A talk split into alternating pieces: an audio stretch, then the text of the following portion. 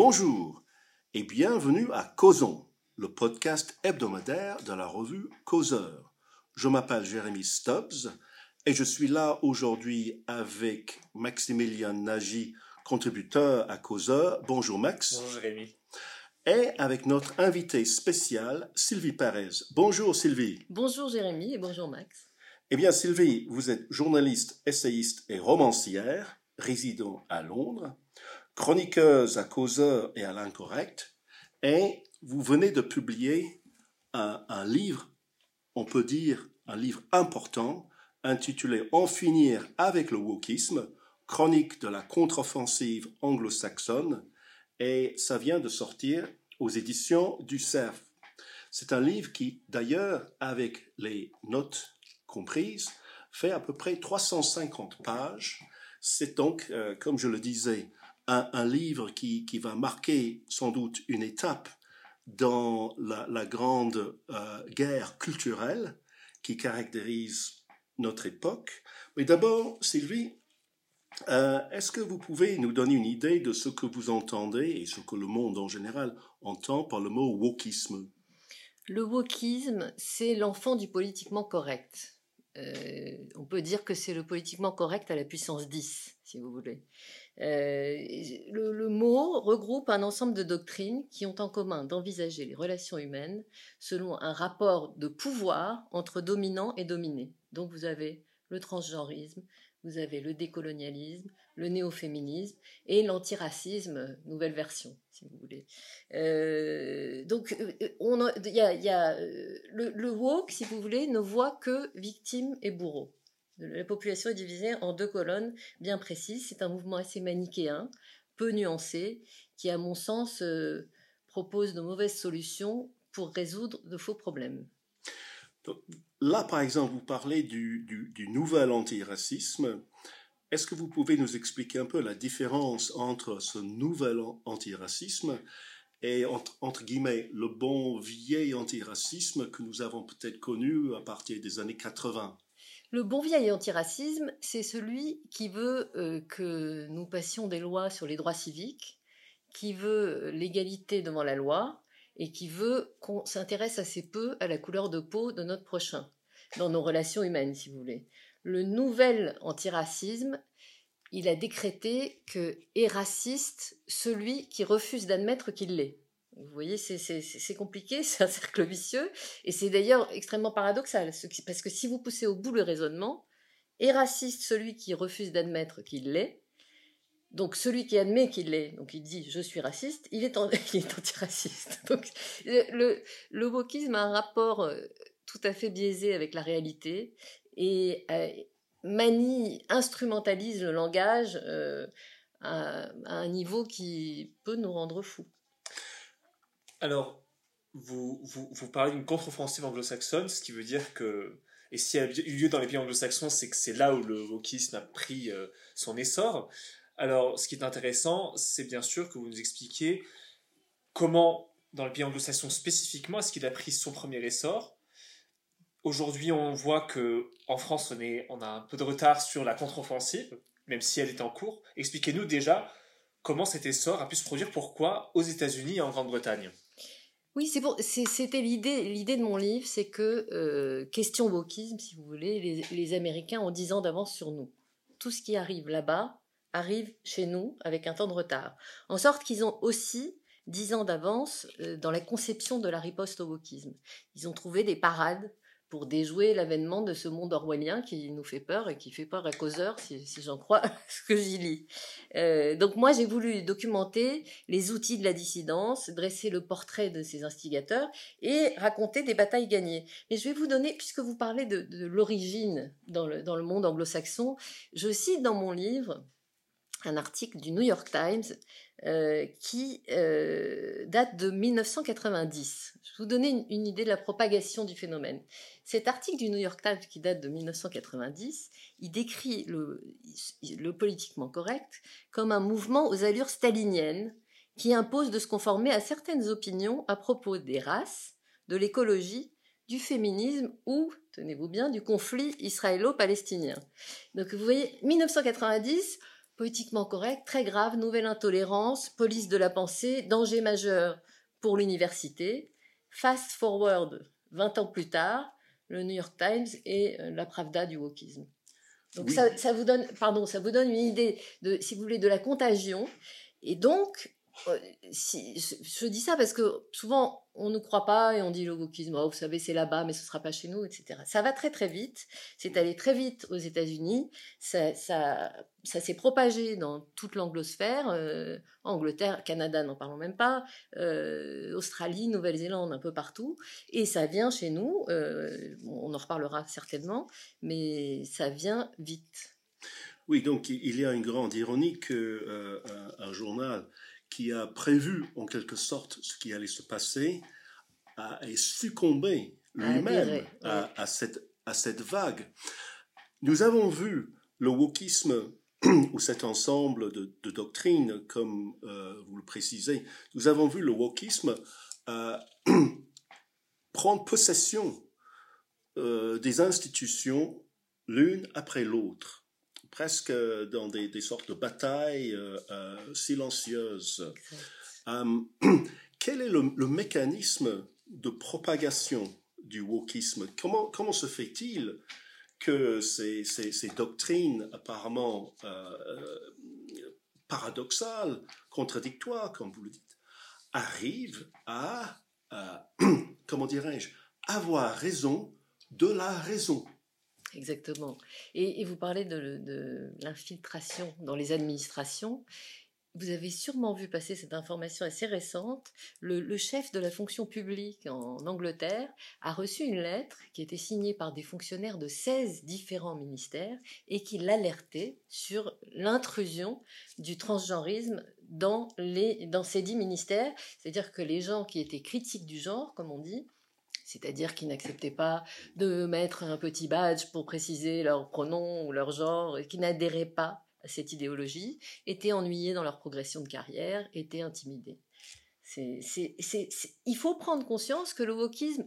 Alors, c'est toujours amusant d'en entendre euh, les manifestations, les outrances, euh, mais euh, c'est pas le plus grave. Ce qu'on voit, ce qu'on voit à la surface, c'est pas le plus grave. le plus préoccupant, c'est euh, l'intrusion dans les administrations, et y compris en France. Euh, en France, nous avons euh, eu la circulaire Blanquer pour la prise en compte de l'identité de genre en milieu scolaire. Ça, ça date de 2021 déjà. Donc ça, on voit bien que là, l'idéologie transgenre entre à l'école. bon, il y, a, mille exemples, mais a, on peut parler ici, pardon, d'un de, d'un des acteurs principaux de la contre-offensive aux USA, qui s'appelle Christopher Ruffo. qui me semble intéressant parce qu'il est vraiment à l'offensive. Eh bien, faites-nous un peu le portrait de ce monsieur. Alors Christopher Ruffo, il, est assez jeune, il a 39 ans, et il a, euh, c'est un technicien, et il a développé une méthode anti-woke qui, qui, fonctionne en trois temps, le temps médiatique, le temps politique et le temps juridique. Je m'explique. Le temps médiatique, c'est euh, Christopher Ruffo, c'est un journaliste d'investigation.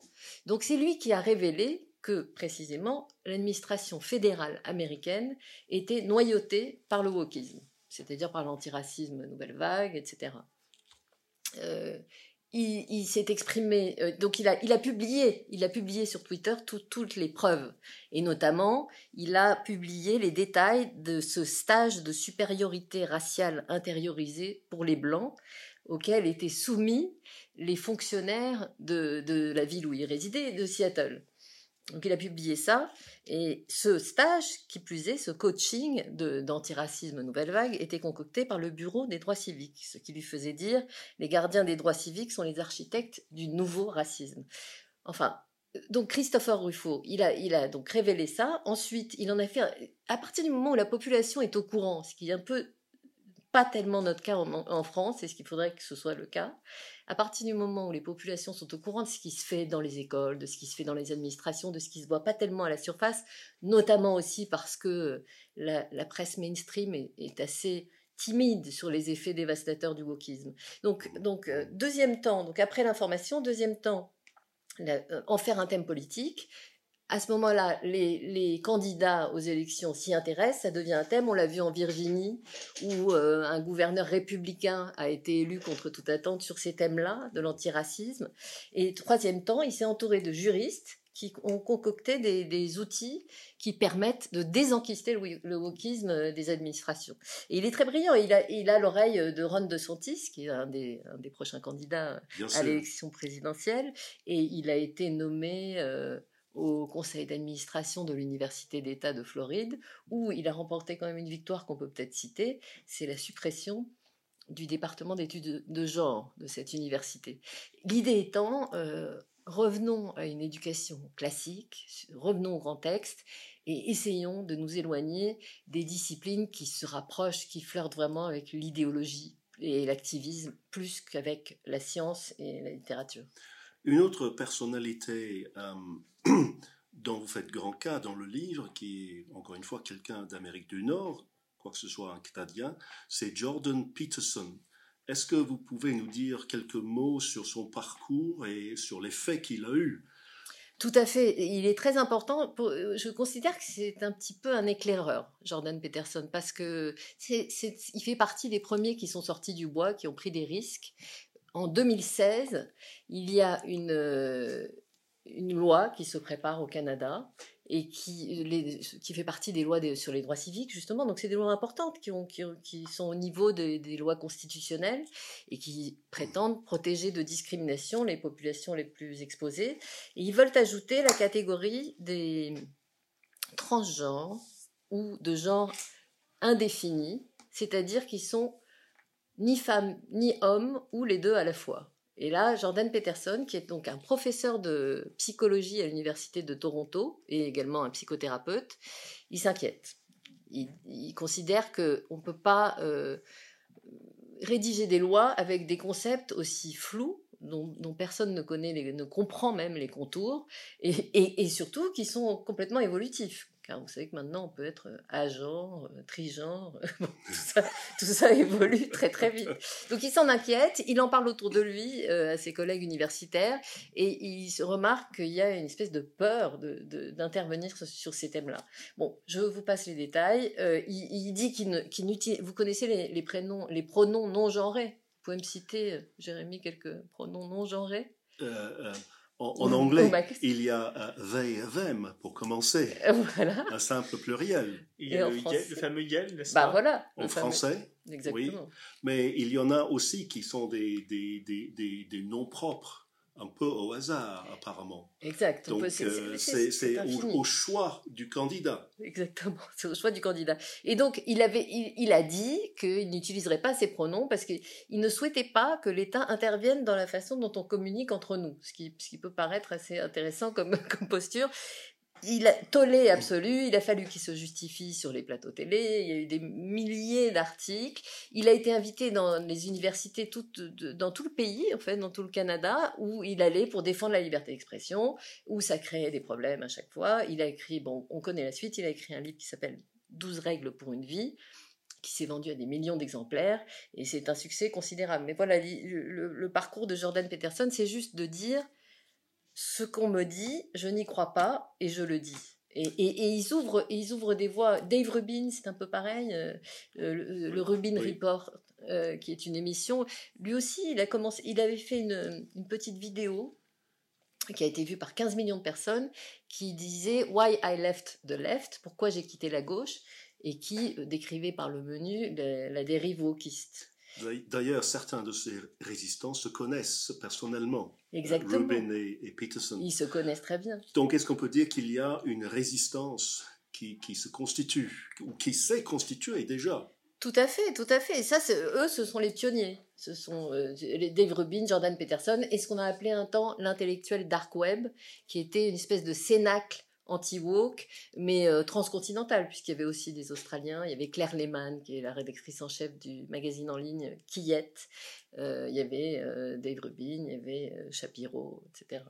Alors, puisqu'on parle justement d'un début de résistance, et même je pense qu'on est dans le contre-offensive plus qu'une résistance, dans une autre une phase postérieure, les Britanniques, le gouvernement britannique a pris les devants récemment, notamment avec le vote tout récent du Higher Education Act, donc un, texte de loi euh, voté et entré en vigueur le 11 mai 2023, donc cette année, qui eh bien, euh, vient, et vous pourrez nous donner plus de détails euh, sur ce sujet, vient donc légiférer sur la question de la liberté d'expression, mais avec l'objectif de la rendre à nouveau plus facile en non pas en réprimant les partisans, les, les, opposants au wokisme, mais à l'inverse en prétendant le, les, en prétendant protéger les victimes, ces victimes-là justement. On voit qu'il y a de bonne, de une bonne volonté. Est-ce que ça suffit? Euh, On se pose la question, peut-être aidez-nous, éclairez-nous un peu sur ce point.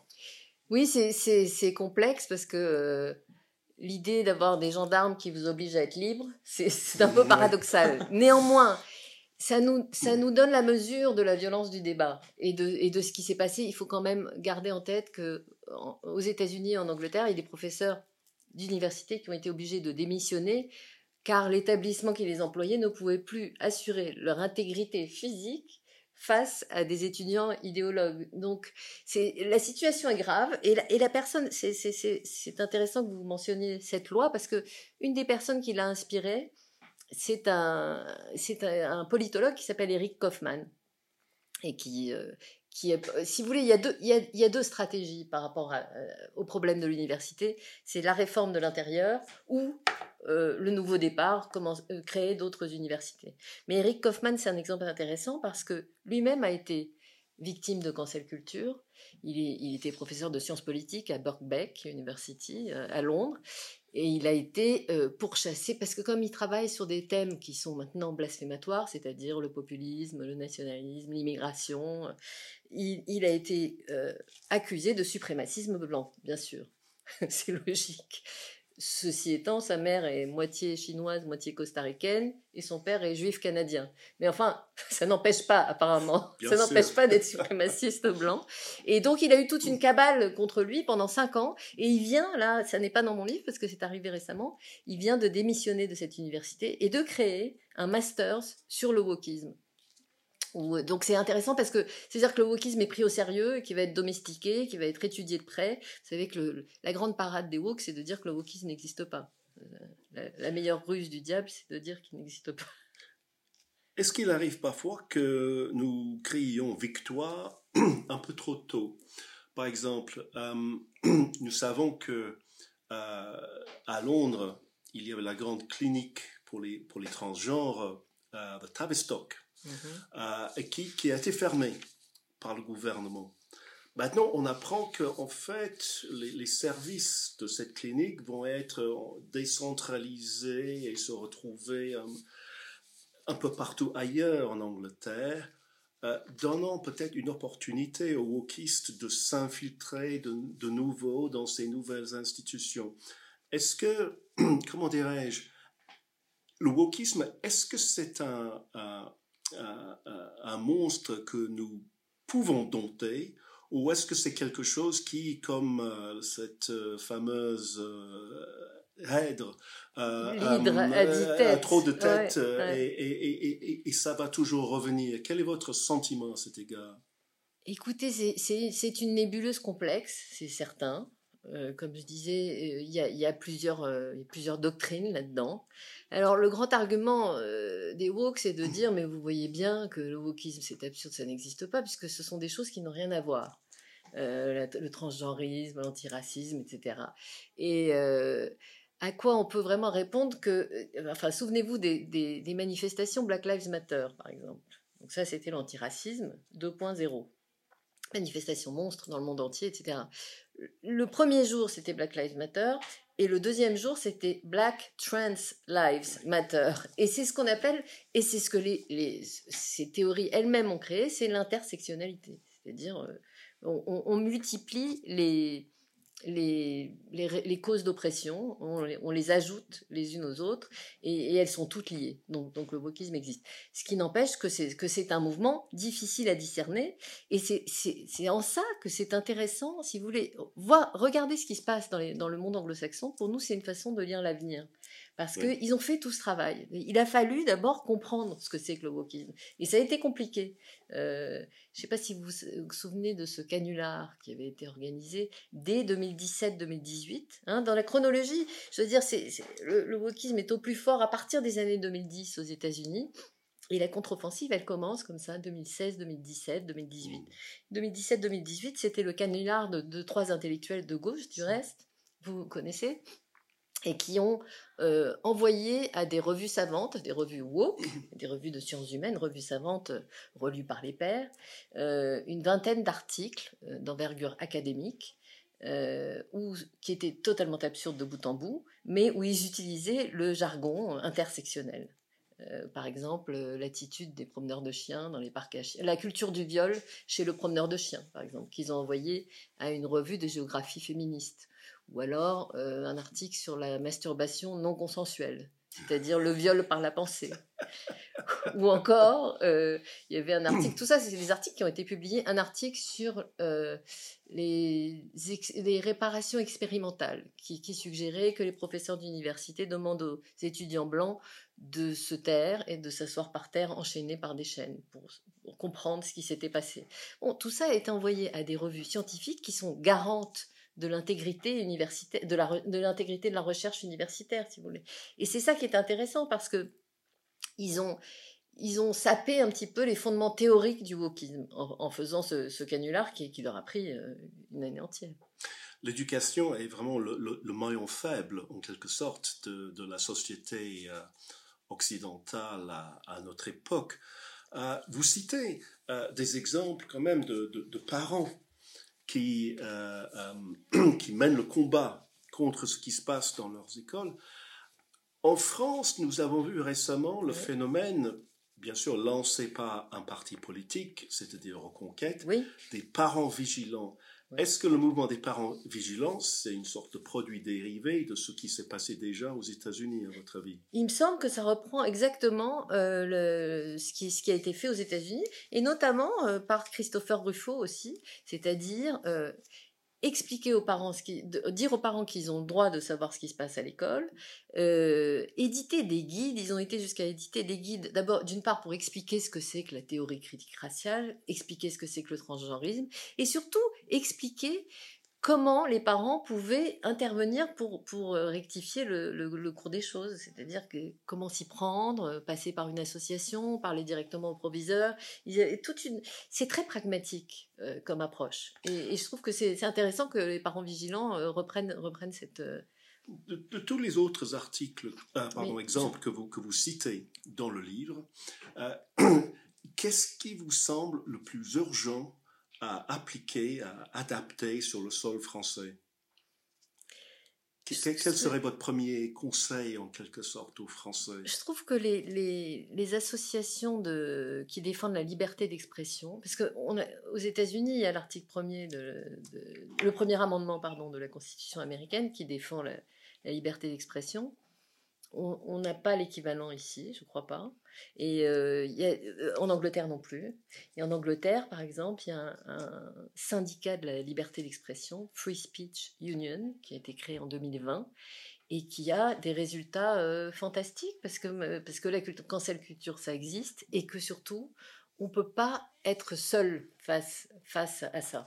Il faut, il faut être défendu. Enfin, on est très seul quand on est accusé parce que, évidemment, même, même votre entourage va vous regarder. On, vous- on vous traite de raciste ou de transphobe ou d'islamophobe. euh, On va vous regarder un comme peu si de on avait travers. attrapé la peste. Bah oui, qui a envie d'être euh, qui a envie d'être insulté comme ça? Et il y a eu il y a eu des exemples assez euh, tout à fait réussis. Je sais pas si vous vous souvenez de ce c'est assez marrant parce que c'était un, un homme qui avait créé une, une œuvre de charité à Manchester pour les jeunes sans abri. Et au moment du mouvement Black Lives Matter euh, vers 2020 et de toutes ces manifestations, il avait déclaré mais Black Lives Matter, c'est un mouvement néo-marxiste. Son conseil d'administration a eu peur d'être traité de raciste et l'a licencié. Il s'appelle Nick Buckley. L'a licencié. Donc il s'est tourné vers ce, syndicat de la liberté d'expression. Euh, Je passe les démarches. Il a été finalement réintégré dans, dans, son, dans son œuvre de charité. Vous vous rendez compte, il avait créé cette, cette œuvre de charité qui Mhm. fonctionnait depuis Mhm. 25 ans. Mhm. Il a été réintégré, le conseil d'administration a démissionné, etc. D'ailleurs, je crois qu'en ce moment, il se présente comme maire de Manchester. Donc vous voyez, ça mène loin. Euh, Ben oui, mais oui, mais oui, on ne peut que lui souhaiter bonne chance à cet égard-là. Ce que vous évoquez là, c'est à la fois une forme de solidarité, Oui, mais aussi une organisation en, vue probablement de, de, de, euh, comment dirais-je, d'action juridique aussi, ouais. pour protéger Il y a les uns et aussi, les autres. je voudrais aussi parler de, de- d'une approche pragmatique. Il faut avoir une approche pragmatique et il ne faut pas avoir peur des mots, il me semble-t-il. Et je ne sais pas si vous êtes au courant de ces... Parce que vous savez qu'il y, aura des élections législatives dans une petite année euh, en Angleterre. Oui. Et il y a cette euh, association qui vient de se créer et qui est parrainée par Sharon Davis, qui était une, une nageuse euh, olympique Oui. britannique, et qui a décidé de poser cette question extrêmement difficile à tous les candidats euh, à l'élection législative. Qu'est-ce qu'une femme? Jérémy, qu'est-ce qu'une femme? Je pense que j'ai- la réponse. Et, et d'ailleurs, euh, cette question a déjà été posée à, cer- à certains Oui, hommes, à certaines exact. femmes politiques britanniques euh, qui n'ont pas euh, Qui étaient très su euh, une bonne réponse. Heureusement que le Premier ministre britannique, il avait la réponse. À l'époque, à une certaine époque, la, la- la première ministre écossaise euh, n'avait Et- pas la réponse. Pas du tout. Euh, et en général, les travaillistes ont un peu de difficulté avec ce concept une femme. Euh, pourquoi une telle Vous- vous- difficulté? Vous vous souvenez de- du reste du, Il y avait à un moment le cervix gate, cervix voulant dire utérus, le, le scandale de l'utérus, parce qu'il y avait une députée travailliste qui avait osé liker un tweet qui disait un individu. Euh, attendez, c'était quoi? Un individu euh, qui est porteur d'un utérus? Point d'interrogation. Vous voulez dire une femme? Elle Il y avait eu un tweet qui disait ça et elle avait liké ce tweet en disant oui, oui, on peut, peut-être dire une euh, femme, c'est pas la peine de dire une personne avec un, un utérus. Il me semble que c'était de J.K. Rowling à, à- à une époque. Et, Ouais. et- et qui, qui est, elle, bien sûr, l'ennemi euh, Oui. numéro un pour tous les wokistes. Ah oui, elle a subi des, des menaces de viol, de mort. On a essayé d'intimider son, son éditeur. Euh, une question pour revenir, parce que Oui. on voit, on voit les contre-offensives. Les résultats, on les voit déjà, et ils sont positifs. Mais ce qu'on observe, c'est que dans la plupart des établissements scolaires, encore en Grande-Bretagne, Mhm. mais en fait, l'exemple s'applique aussi à l'enseignement public et à une grande partie de l'enseignement privé français. L'approche éducative dans les écoles, mais bon, dans les familles en partie, est très centrée sur les émotions, très centrée sur le ressenti. Donc il y a des structures pour la contre-offensive. Est-ce que il y aurait pas, il y aura pas malgré tout une difficulté permanente de, est-ce que le wokisme plutôt restera en place tant que finalement notre société, en, en partie en tout cas, euh, sera euh, sous, alors bon, le joug émotiviste c'est peut-être un mot un peu excessif. Enfin, on voit, on voit le mal que ça nous fait. Qu'est-ce que vous pensez Qu'est-ce que ça vous inspire, ça, euh, vous qui observez la Grande-Bretagne et, les États-Unis, qui sont, comme vous l'avez dit, dix, ans euh, en avance de nous? Vous avez raison, mais je pense que la population est divisée là-dessus. C'est ce que, d'ailleurs, c'est la thèse d'Eric Kaufmann. Il dit c'est c'est vraiment une, question qui, est amenée à, à diviser euh, euh, les populations en deux dans les, dans les démocraties occidentales, dans la, dans, la vie politique à venir des démocraties occidentales. D'un côté, euh, ceux qui sont en faveur de la liberté d'expression, de l'égalité devant la loi, de la méthode scientifique. De l'autre, effectivement, comme vous dites, les gens qui sont plus sensibles à tout ce qui est émotion, qui, se- qui croient, qui, qui préfèrent euh, l'égalité de résultats à l'égalité d'opportunités et qui sont prêts à euh, sacrifier une part de la liberté d'expression euh, au service d'une utopie égalitariste. Et tout en Mais- se prétendant porteurs de la vérité, c'est ça, c'est ça le Exactement. point. Ouais. Mais il reste important d'avoir des associations qui regardent ce qui se passe dans le détail, dans les écoles. Et dans, en Angleterre, il y a une association qui s'appelle Don't Divide Us, justement, qui est composée de gens d'origine ethnique évidemment variée et qui était catastrophée par l'idée qu'on puisse les séparer. Ne nous divisez pas. Ça s'appelle Ne nous divisez pas. Aux États-Unis, il y a un peu l'équivalent qui s'appelle FAIR, Fondation contre l'intolérance et le racisme, dans laquelle d'ailleurs il y a une. Si j'ai une seconde pour euh, parler Oui. d'un des, des inspirateurs de cette, de cette euh, fondation, qui s'appelle Daryl Davis, et qui est un, un musicien né en 58, qui était le pianiste de Chuck Berry. Il est né en 58, il a connu le racisme. C'est un musicien noir. Il a connu le racisme. Et donc, il a voulu voir de quoi il retourne. Pourquoi? Pourquoi le racisme? Et pour ce faire, il a été assisté aux réunions du Ku Klux Klan. Il, s'est introduit dans les réunions et là, il a rencontré euh, les gens qui participaient à ces réunions, qui écoutaient ses discours et il a réussi à en convaincre 200 de renoncer au Ku. Il s'est rapproché d'eux, il est devenu ami, etc. Comme quoi, il vaut mieux communiquer qu'excommunier. C'est sa, devise. Et c'est, un petit peu l'esprit de, cette association qui a maillé le territoire américain et qui consiste en des associations par métier pour assurer euh, la liberté d'expression Eh et l'égalité devant la loi. Eh bien, terminons sur cette note euh, positive, c'est-à-dire euh, euh, l'idée d'un d'un grand rapprochement. Euh, tous les substantifs en ment sont qualifiés par grand de nos jours, mais espérons qu'il y aura plutôt un grand rapprochement, plutôt qu'une grande bataille apocalyptique. Et euh. Sylvie, je pense que euh, votre ouvrage En finir avec le wokisme euh, c'est une œuvre d'utilité publique qui, qui foisonne d'exemples positifs. Tous les Français euh, qui, qui, qui s'inquiètent pour l'avenir de la France devraient le lire. Euh, donc, je dirais euh, merci à, à- à Max, Merci Jérémy. merci à vous Sylvie, Alors, merci à vous, je suis ravie. merci à nos auditeurs et à la semaine prochaine pour un nouvel épisode de Causons, le podcast hebdomadaire de la revue Causeur.